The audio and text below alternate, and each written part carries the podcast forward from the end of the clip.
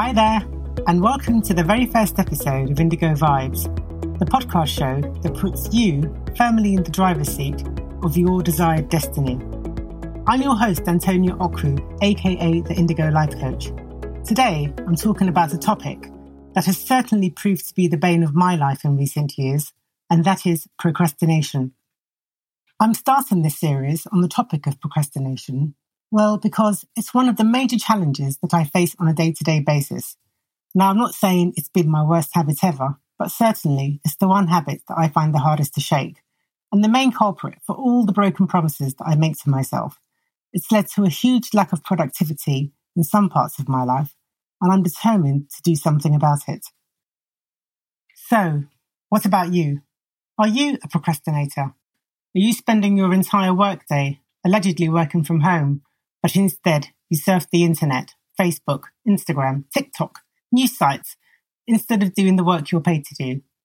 Are you yet again on your Xbox or PlayStation instead of working on your college or university assignment? Are you talking to your friends in WhatsApp groups instead of doing your tax returns?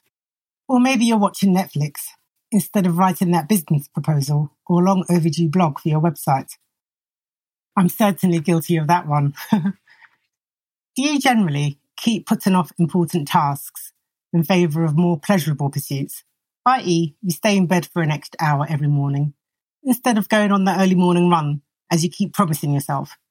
If you've answered yes to any of the aforementioned questions, then you're in good company. Welcome to the ever increasing group of world class procrastinators. For those of us who, from time to time, or more often than not, engage in the habit of putting off important tasks, we know that there's nothing really pleasurable about it in the long term. It's been said that procrastination is like a credit card. It's a lot of fun until you finally get the bill. Procrastination can lead to a feeling that our lives are spiraling out of control. When we fail to hit the targets on our physical and mental to do lists, we experience feelings of guilt and sometimes shame about not completing those all important tasks. Well, the good news is that procrastination is not innate and we are not born lazy. Procrastination is something that we pick up from our environment.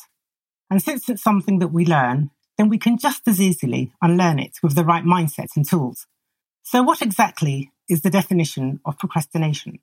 Well, it's been defined as the act of delaying or putting off tasks until the last minute or past their deadline. Naturally, most of us would like to become more successful, healthier, exercise more often, meditate, finish all the projects we start, and just be better disciplined in general. However, it's unfortunate that there are times when it feels as though we just can't make these things happen, and it's so hard to stick to our goals by actually putting our intentions into practice.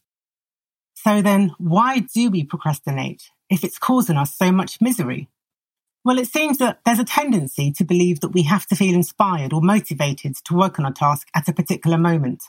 However, the reality is that if we wait until we are in the right frame of mind to do certain tasks, especially the un- undesirable ones, then it's unlikely that those tasks will ever be done and that it will ever be the right time to do the tasks. And those tasks will continue to be delayed. For me, this has been especially true when it came to doing podcasts. I first decided that I wanted to start recording podcasts. I think it was sometime back in 2021. And well, look, it's taken me until 2023 to actually make a start.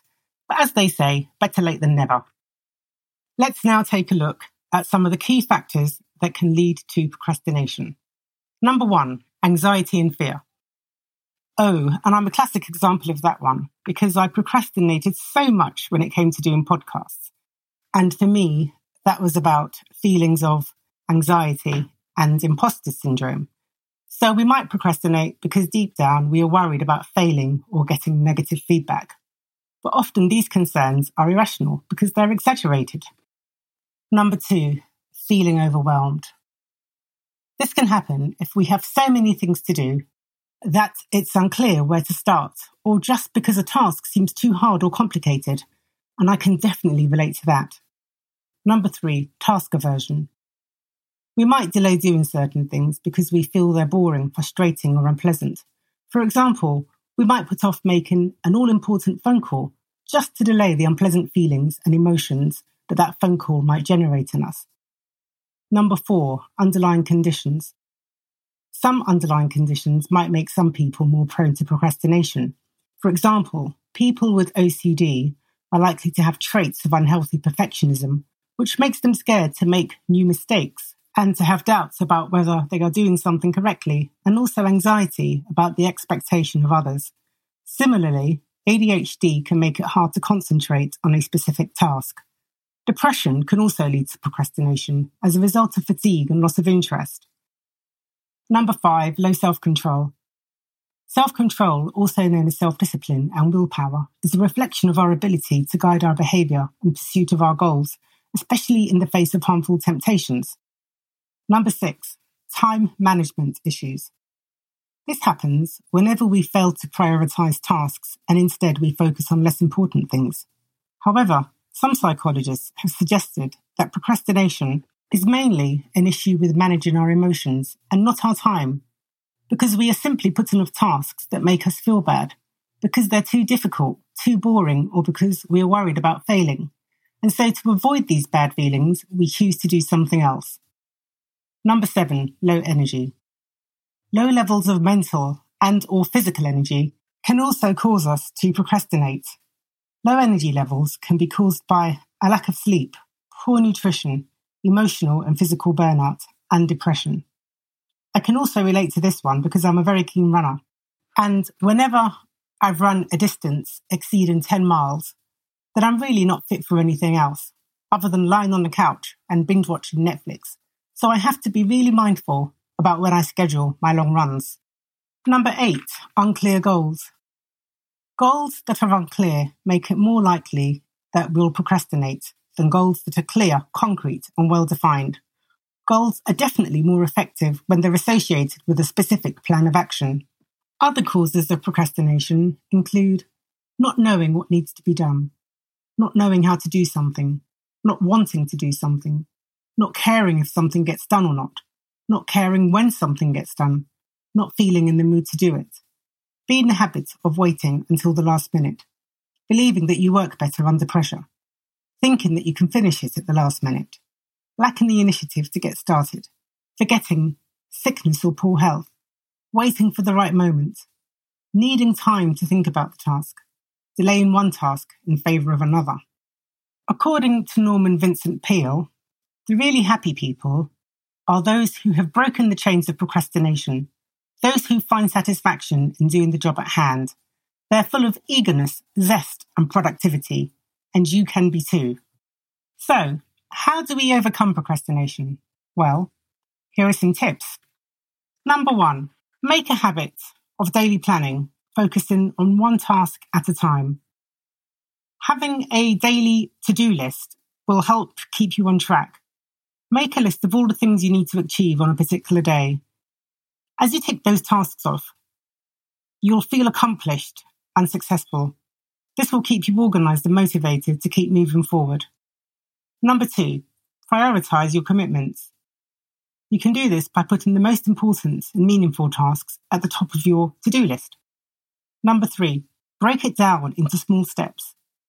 If you have a large or complex task that is causing you to feel stuck or overwhelmed, Break it down into smaller doable parts. Smaller tasks are less daunting and easier to achieve. Number four, set deadlines. Setting personal deadlines and timed goals puts you in a position of racing the clock. This will help you to accomplish your tasks faster. Number five, use positive pressure. Having an accountability partner or an accountability coach will provide the motivation to start a project and keep you in action. Together with your coach, you can work on your goals and timeline. This gentle pressure will propel you forward. Number six, make boring tasks appealing. The more we focus on our boredom or irritation, the more we amplify that feeling. Instead of dwelling on the negative feeling that the task would ordinarily generate within us, we can reframe the moment by reframing our emotions about the task, we can transform it. For example, we can put the word meditation after the boring activity so that if we're doing housework, it becomes housework meditation. And then being stuck in traffic lights becomes traffic light meditation. In general, anything that is going to lead to a good benefit could just be reframed as for my greater good meditation. Another way of making boring tasks more interesting might be to simply combine the boring task with more inspiring tasks. Also, no matter how mundane the work, stay focused on why the work is important. Once you're focused on the why, you'll be more motivated to complete the task at hand. Number seven, alternate between two tasks. This will help you to keep your interest levels high and allow you to feel focused and motivated on both tasks. Number eight, replace negative thoughts. Pay attention to any thoughts of procrastination and do your best to resist the urge. If you begin to think about procrastinating, force yourself to spend a few minutes working on your task. If you can change your inner dialogue to be more positive about the task or project, then the task will be more easier to tackle. Number nine, get rid of distractions. Ask yourself, what pulls your attention away the most? Whether it's Instagram, Facebook updates, or the local news, and turn off those sources of distraction. Number 10, reward yourself. When you finish an item on your to do list, congratulate yourself and reward yourself by indulging in something you find fun. It's important to reward yourself when you have done a good job, and it's a great way to motivate yourself to get difficult tasks finished. Number 11, think about the long term benefits. Instead of thinking about how difficult or how hard the task may be, think about the long term benefits of getting it completed. Number 12, take advantage of your peak times. Everyone has a time of day when they are more productive than other times. Some people get their best work done in the mornings, and others feel more productive later in the day. Your peak time is the time to tackle your important and more challenging tasks. 13. Improve sleep patterns. Poor sleep quality can lead to procrastination, especially with people who naturally struggle with self regulation. For sleep to be restorative, it has to be relatively high quality. Sleep quality is dependent on a number of factors, such as how many times a person wakes up during their sleep, in order to sleep better at night, it's essential to stick to a sleep schedule, setting aside no more than eight hours for sleep. Don't go to bed hungry or stuffed, and create a restful environment for sleep. Also, try to limit daytime naps and include physical exercise in your daily routine. 14. Improve nutrition. There is a much overlooked connection between mood and food. You are probably familiar with the word serotonin, also known as the happiness transmitter. It has an impact on our well-being and regulates emotions, digestion, memory, and sleep. Low levels of serotonin are linked to depression, anxiety, and poor sleep. Serotonin is produced in the brain and in the gut. In fact, 90% of serotonin is produced in the gut. The right nutrition affects not only how you feel, but also how productive you are. According to the World Health Organization, the right nutrition can boost motivation and productivity by at least 20%. With this in mind, it's easy to see how sugar, alcohol, and unprocessed foods may play a leading role in procrastination, especially alcohol. So, as you can see, procrastination can have a serious impact on a number of life areas, including mental health and social, professional, and financial well-being. The first step to overcoming procrastination is to recognize that you're doing it and then identify the causes and reasons behind your procrastination and then implement some of the appropriate strategies to manage and overcome the urge to delay important tasks. You might benefit greatly from writing things down, such as your goals and plan. And also having an accountability coach will help you to make your decisions more concrete. Remember, imperfection is better than no action at all. And the longer you delay, the more likely you are to do nothing at all. So, whatever your goals, don't delay, start today. Well, sadly, that's all for this episode of Indigo Vibes. Please do let me know your thoughts and feedback, and remember to subscribe. Do stay positive and focused until the next episode of Indigo Vibes, where once again, I'll be putting you firmly in the driver's seat on your journey to your desired destiny. Until then, take care. Bye.